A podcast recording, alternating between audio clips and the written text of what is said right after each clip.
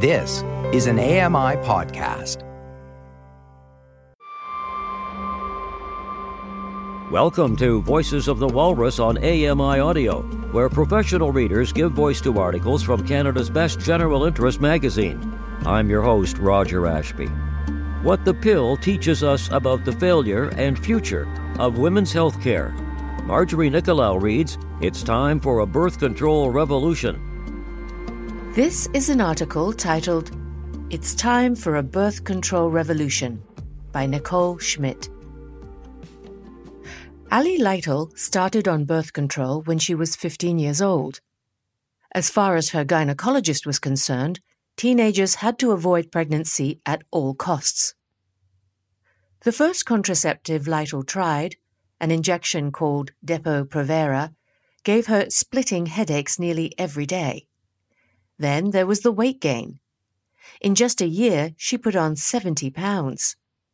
She switched to a pill that was supposed to help manage the unwanted side effects, but her headaches became unbearable, often making her skull feel like it was about to crack open.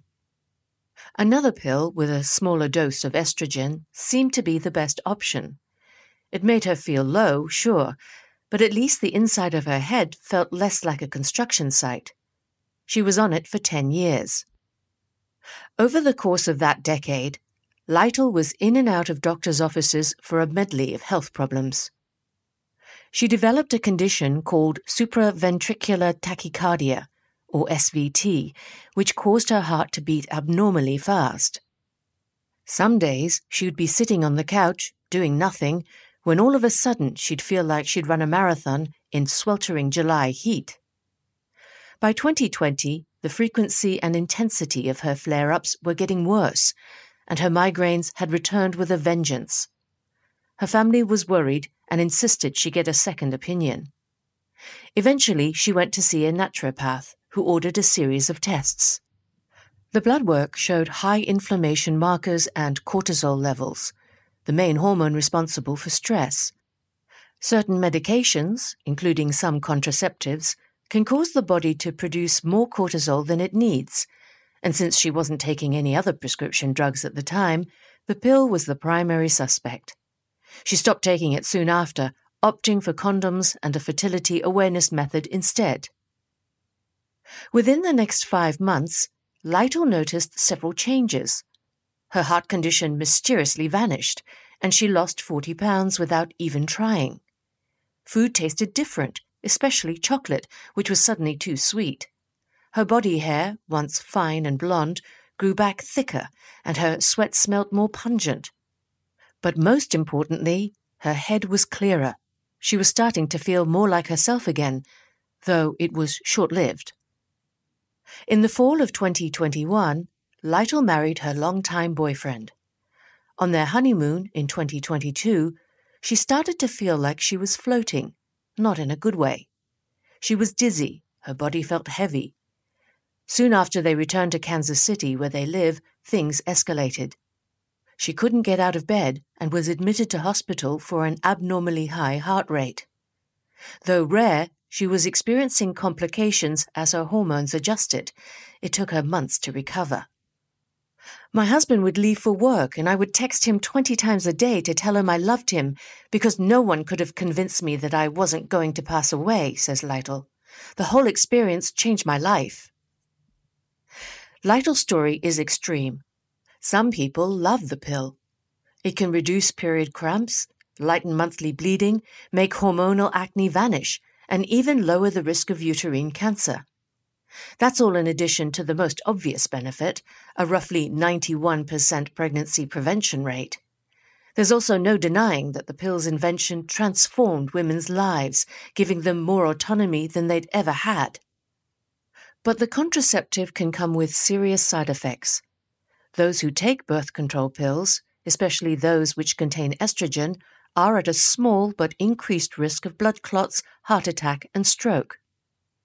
And one Danish study from 2018 found that women on hormonal contraception were twice as likely to attempt suicide for the first time in the initial year of use as those who had never taken contraceptives.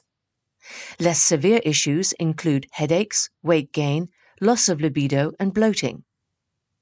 Despite all this, the pill has become the default prescribed form of birth control since it came on the market more than half a century ago, and there has been relatively little innovation.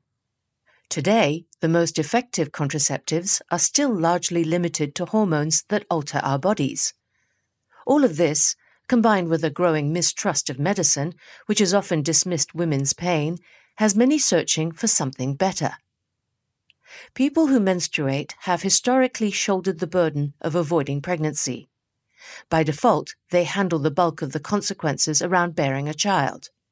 There are records of people in China drinking liquid mercury to make their uteruses uninhabitable, ancient Egyptians blocking sperm with elephant dung, and women from the Middle Ages donning weasel testicles around their legs as amulets in an attempt to prevent pregnancy.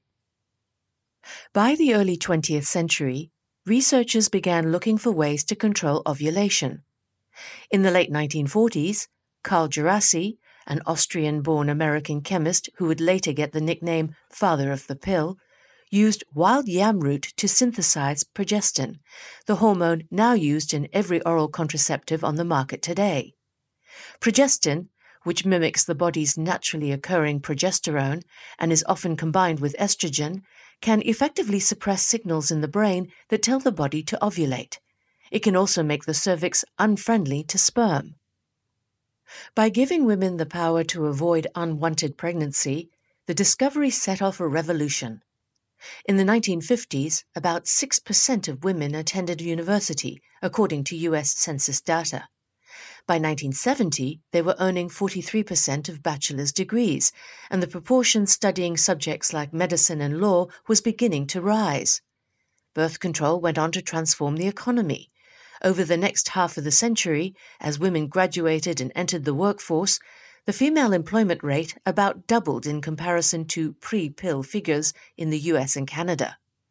At the same time, birth control drove a wedge between sex and procreation. Once restricted to the marital bed, sex was now available to women whenever they wanted. The ability to decide when and whether to have children is the single biggest determinant worldwide of whether a woman is healthy or not, educated or not, active outside the home or not, and how long she will live, Gloria Steinem told Al Jazeera in 2019. Despite their effectiveness, the earliest pills on the market, a brand called Enovid, which also contains estrogen, were far from perfect. During the first large scale clinical trial in the mid 1950s, researchers turned to women in Puerto Rico, where there was less regulation and a history of mass sterilization, in part due to the US officials' support of eugenics theories that poor and racialized people should not procreate. The 200 plus people involved, some estimates are as high as 1,500 over several years, had no idea they were participating in a first of its kind human trial, nor were they given proper information about the risks. Women who stepped forward to describe side effects of nausea, dizziness, headaches, and blood clots were discounted as unreliable historians, wrote researchers Pamela Verma Liao and Janet Dollin in a Canadian Family Physician Journal article. Enovid got Food and Drug Administration approval in 1960, but the dosages of hormones were drastically different from what we have today. 98.5 and 3.28 times the lowest and highest modern doses of progestin, respectively, and 7.5 times the lowest dose of estrogen in today's pills. This is in part because today's hormones are much more pharmacologically specific and more focused in their drug effect.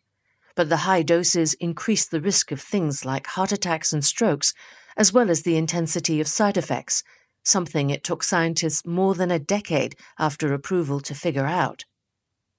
Despite the substantial positive effect of the pill, wrote Liao and Dollin, its history is marked by a lack of consent and a lack of full disclosure a lack of true informed choice, and a lack of clinically relevant research regarding risk. The history of contraceptives is also marked by a lack of options for men, who are limited to condoms, which are typically only 85% effective, and vasectomies, which are meant to be permanent. Research into pills and injectable gels that could serve as an in between form of male birth control shows promising results, but interest and funding for these studies are low. In a YouGov survey, only 33% of the approximately 440 sexually active male respondents in the UK said they would consider taking something like the pill. 16% said they didn't know, which suggests that for the foreseeable future, birth control is still likely to be seen as a women's issue. Most forms of birth control on the market now rely on a similar combination of progestin and estrogen to stop ovulation from happening. Today's contraceptives no longer contain the same dosages, and the vessels that deliver the hormones have expanded beyond the pill. They include implants, some intrauterine devices, IUDs, patches, vaginal rings, and injections but that doesn't mean they aren't disruptive to the body. Hormones are chemical messengers. They travel through the bloodstream, delivering instructions that help keep all of our systems in sync in the same way a conductor unifies the distinct sounds of different instruments in an orchestra. Since hormone receptors are present in cells throughout the entire body and brain, they contribute to an exhaustive list of functions, including digestion, metabolism, sleep, stress, sex drive, and mood, just to name a few. Although many of us think of hormones as something that happen to us, that isn't quite right. You are your hormones, writes Sarah E. Hill in This Is Your Brain on Birth Control. When it comes to birth control, while the most sought after effect may happen in the reproductive system, the hormones that contraceptives contain are picked up by receptors throughout the entire body, which is why the medications have the ability to change not just your weight or your skin, but also your very sense of who you are, Hill continues. For decades, researchers have focused their attention on the side effects of hormonal birth control that pose the highest health risk, things like stroke and blood clots, which are about two and six times more common among individuals on the pill. In 2010, the pill also became the subject of a class action lawsuit against Bayer, the maker of Yaz and Yasmin. Health Canada documents obtained by the CBC in 2013 linked the deaths of 23 Canadian women with complications from the contraceptives. But researchers have paid little to no attention to what it can do to the brain. One of the most commonly cited complaints from those on hormonal birth control is changes in mood. Hill proposes two reasons. First, naturally occurring progesterone creates a powerful anti anxiety effect, but artificial progestins in birth control don't seem to offer the same benefits. Meanwhile, higher estrogen levels mean higher levels of dopamine and serotonin, the feel good neurotransmitters responsible for so many of life's pleasures. Since contraceptives keep our own natural estrogen levels low, it's possible that they also have the ability to increase the risk of depression. One of the most comprehensive studies to explore the connection between the two happened in Denmark in 2016. Using records from the National Health Registers, researchers tracked rates of first time depression diagnosis and antidepressant usage alongside the use of hormonal contraception among all physically and mentally healthy women in Denmark between the ages of 15 and 34, totaling more than 1 million people. The 14 year analysis concluded that women who took hormonal contraceptives were more likely to be diagnosed with depression and use antidepressants than those not on the pill. Lytle told me that this was something she struggled with throughout the years she was on birth control. One day she would feel perfectly normal, and the next she would wake up under the weight of a heavy, unexplainable sadness.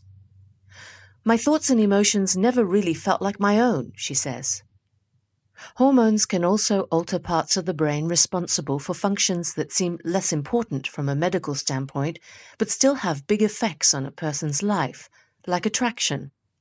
From an evolutionary perspective, humans are pre programmed to reproduce, and the menstruation cycle comes equipped with built in features to try and ensure that happens. In her book, Hill presents the idea that our hormones at high fertility make us look, sound, and smell sexier. Though the science is still emerging, Hill references studies in which men have been shown photographs of women's faces and played recordings of their voices at various times throughout their cycles. Interestingly, the men found the women more attractive when they were most fertile. And it's not just in the lab. There have been documented, though anecdotal, instances of people who met their partners while on the pill and were less attracted to them after going off it. In an interview with Stuff, a woman who had been with her husband for a decade spoke about going off birth control to try and have a baby, but instead filed for divorce. I couldn't find him attractive, she said. For those looking for contraceptives without the hormones, choices are limited. The copper IUD is an appealing option, with a 99% pregnancy prevention rate. But for some people, especially teenagers and those who haven't had kids, insertion can be extremely painful. Women have shared stories of throwing up or passing out during the procedure. Despite this, most doctors typically don't use anesthetics or offer pain relieving drugs beyond Tylenol or Advil. The copper IUD can also make periods heavier and more painful. In Canada, nearly 50% of sexually active 15 to 24 year olds rely on oral contraceptives, compared to 3.6% who use a copper IUD.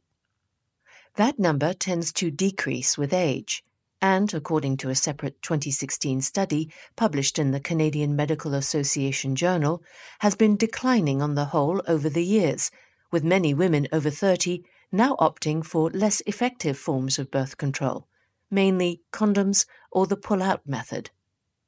That's in part due to adverse effects. It may also be because of a lack of trust in healthcare professionals. Women have not felt heard Laura Wershler, a Calgary based women's health advocate and member of the Society for Menstrual Health Research, told researchers in 2017. Doctors tend to default to prescribing oral contraceptives or other hormonal contraception. But they do a poor job of acknowledging and hearing young women who say they don't want to do that, she said. According to data from the Centers for Disease Control and Prevention in the US, of all the women surveyed who had ever used the pill, 35% stopped using it, with the leading cause being side effects. Why are there so few non hormonal alternatives available? The answer may lie in how we approach women's health as a whole. Before 1993, women and minorities did not need to be included in clinical research.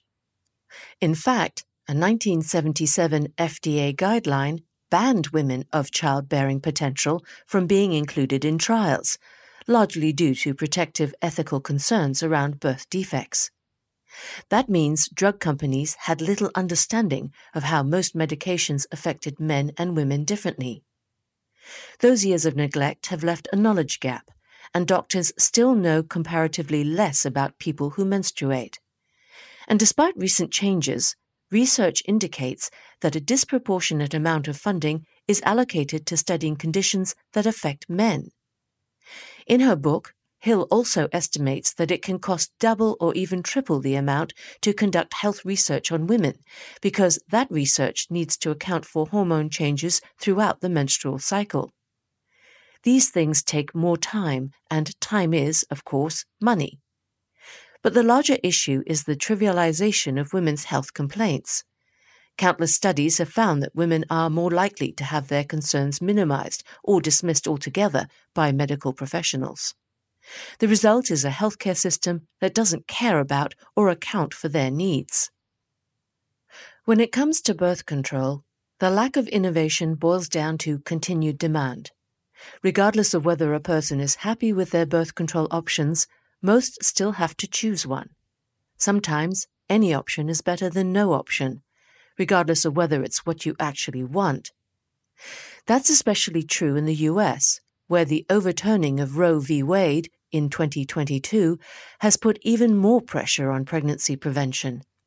Nearly a year after the ruling, the FDA approved the first ever over the counter pill. While many people are seeking alternatives, there hasn't been a drastic enough reduction in sales, creating little incentive for new ideas. The oral contraceptive market was valued at 17.9 billion US dollars in 2022 and is expected to grow an additional 7.25% by 2031, according to estimates from Growth Plus reports. According to a journal article published in Nature, over the past two decades, many major biopharma companies sold off, reduced, or closed divisions that were developing non hormonal birth control and products to help manage menopause. They instead decided to focus on areas of medicine that are growing more quickly. Between 2017 and 2020, there were less than 25 industry funded clinical trials for contraceptives, and the few that did take place focused on making tweaks to existing options. By comparison, in 2019, there were over 3,000 trials for cancer drugs and 600 for cardiovascular drugs. Some women are taking things into their own hands. Elina Berglund Scherwitzl, a Sweden born physicist now based in New York, couldn't find non hormonal birth control that made sense for her, so she decided to make one herself. She had been on the pill briefly, but it made her feel low so she switched to an implant. Years later, when she and her husband began planning for children, she wanted to take a break from hormones and started reading up on ways to track ovulation. A person can get pregnant really only six days every cycle, so if there were a more reliable way to tell when fertility would be high, she thought, the right amount of planning could mean a person may not need hormones at all. Fertility awareness methods, which involve tracking the menstrual cycle to predict when pregnancy is most likely, have been around for decades, if not longer. But Berglund Scherwitzl's method goes some steps further. She created an algorithm that uses body temperature, which increases slightly during ovulation, menstruation data, and the results from an optional at home urine test that detects the luteinizing hormone, which peaks just before ovulation, to accurately determine the user's fertility status on a given day.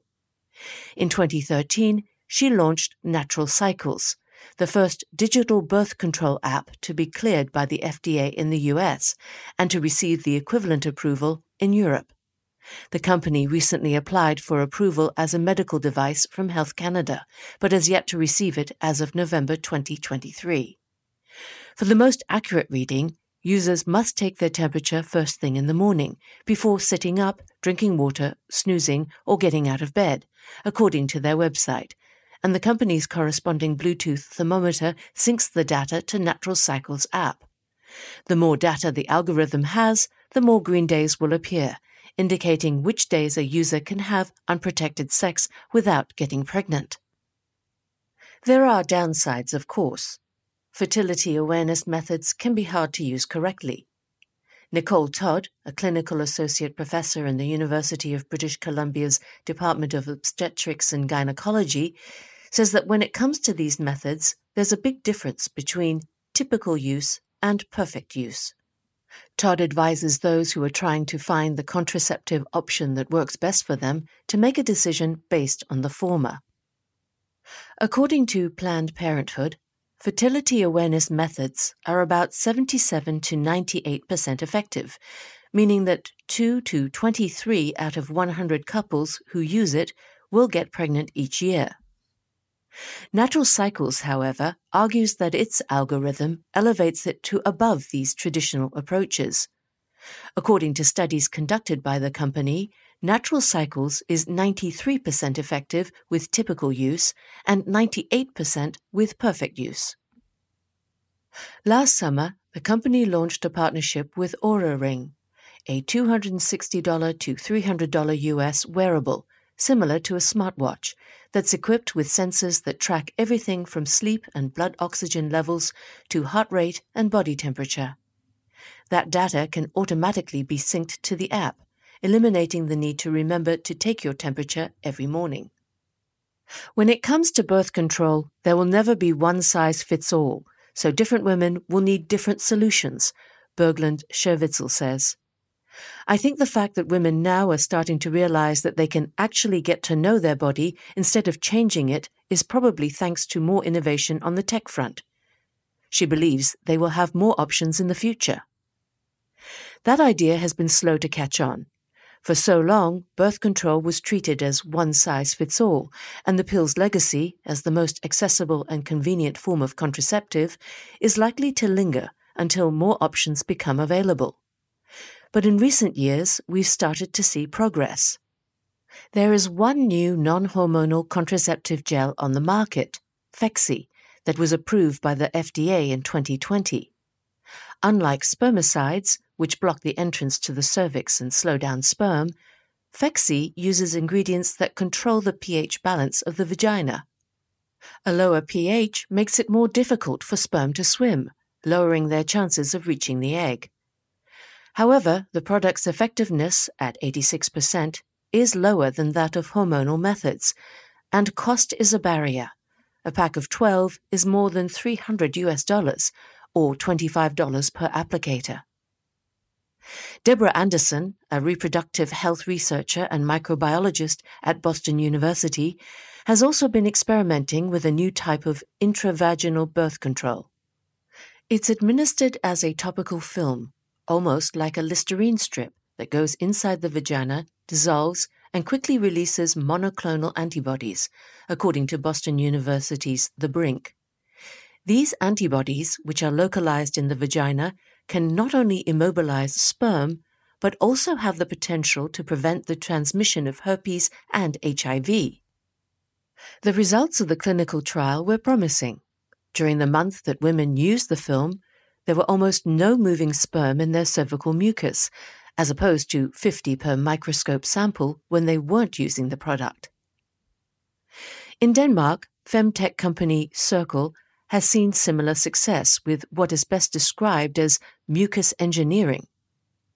Their researchers discovered a molecule that interacts with the body's natural cervical mucus to thicken it and make it temporarily impenetrable.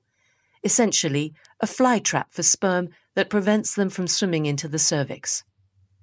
In 2021, the company's then head of research told Forbes that the molecule is derived from mushrooms and has already been used in other FDA approved medical products, so it's completely non hormonal. In animal trials, the gel appeared to stop an average of 98% of sperm from making it to the uterus, but more research is needed before the gel can make its way to the market.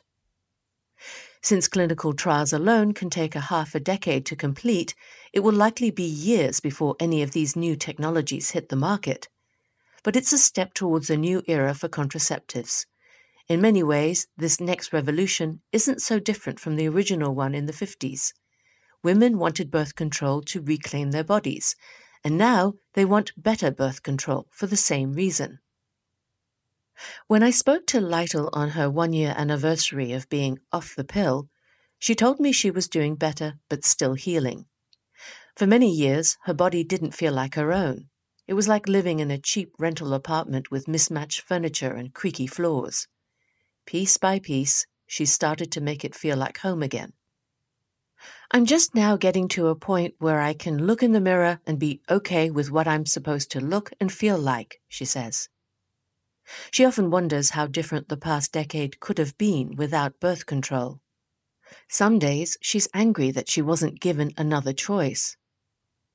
When I asked her if she would ever consider going back on the pill, she doesn't hesitate. Never, she says.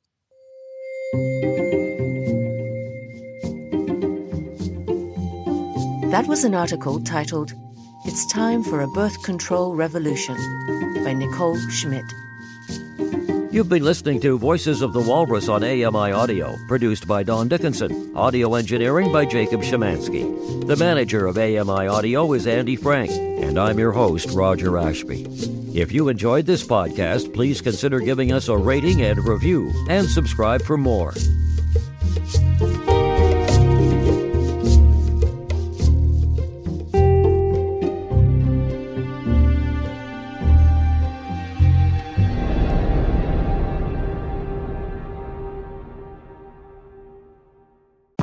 Hi, I'm Red Sale, inviting you to download the latest episode of My Life in Books, where internationally acclaimed authors discuss their lives, their work, and three books that have resonated with them. That's My Life in Books, available wherever you get your AMI podcasts.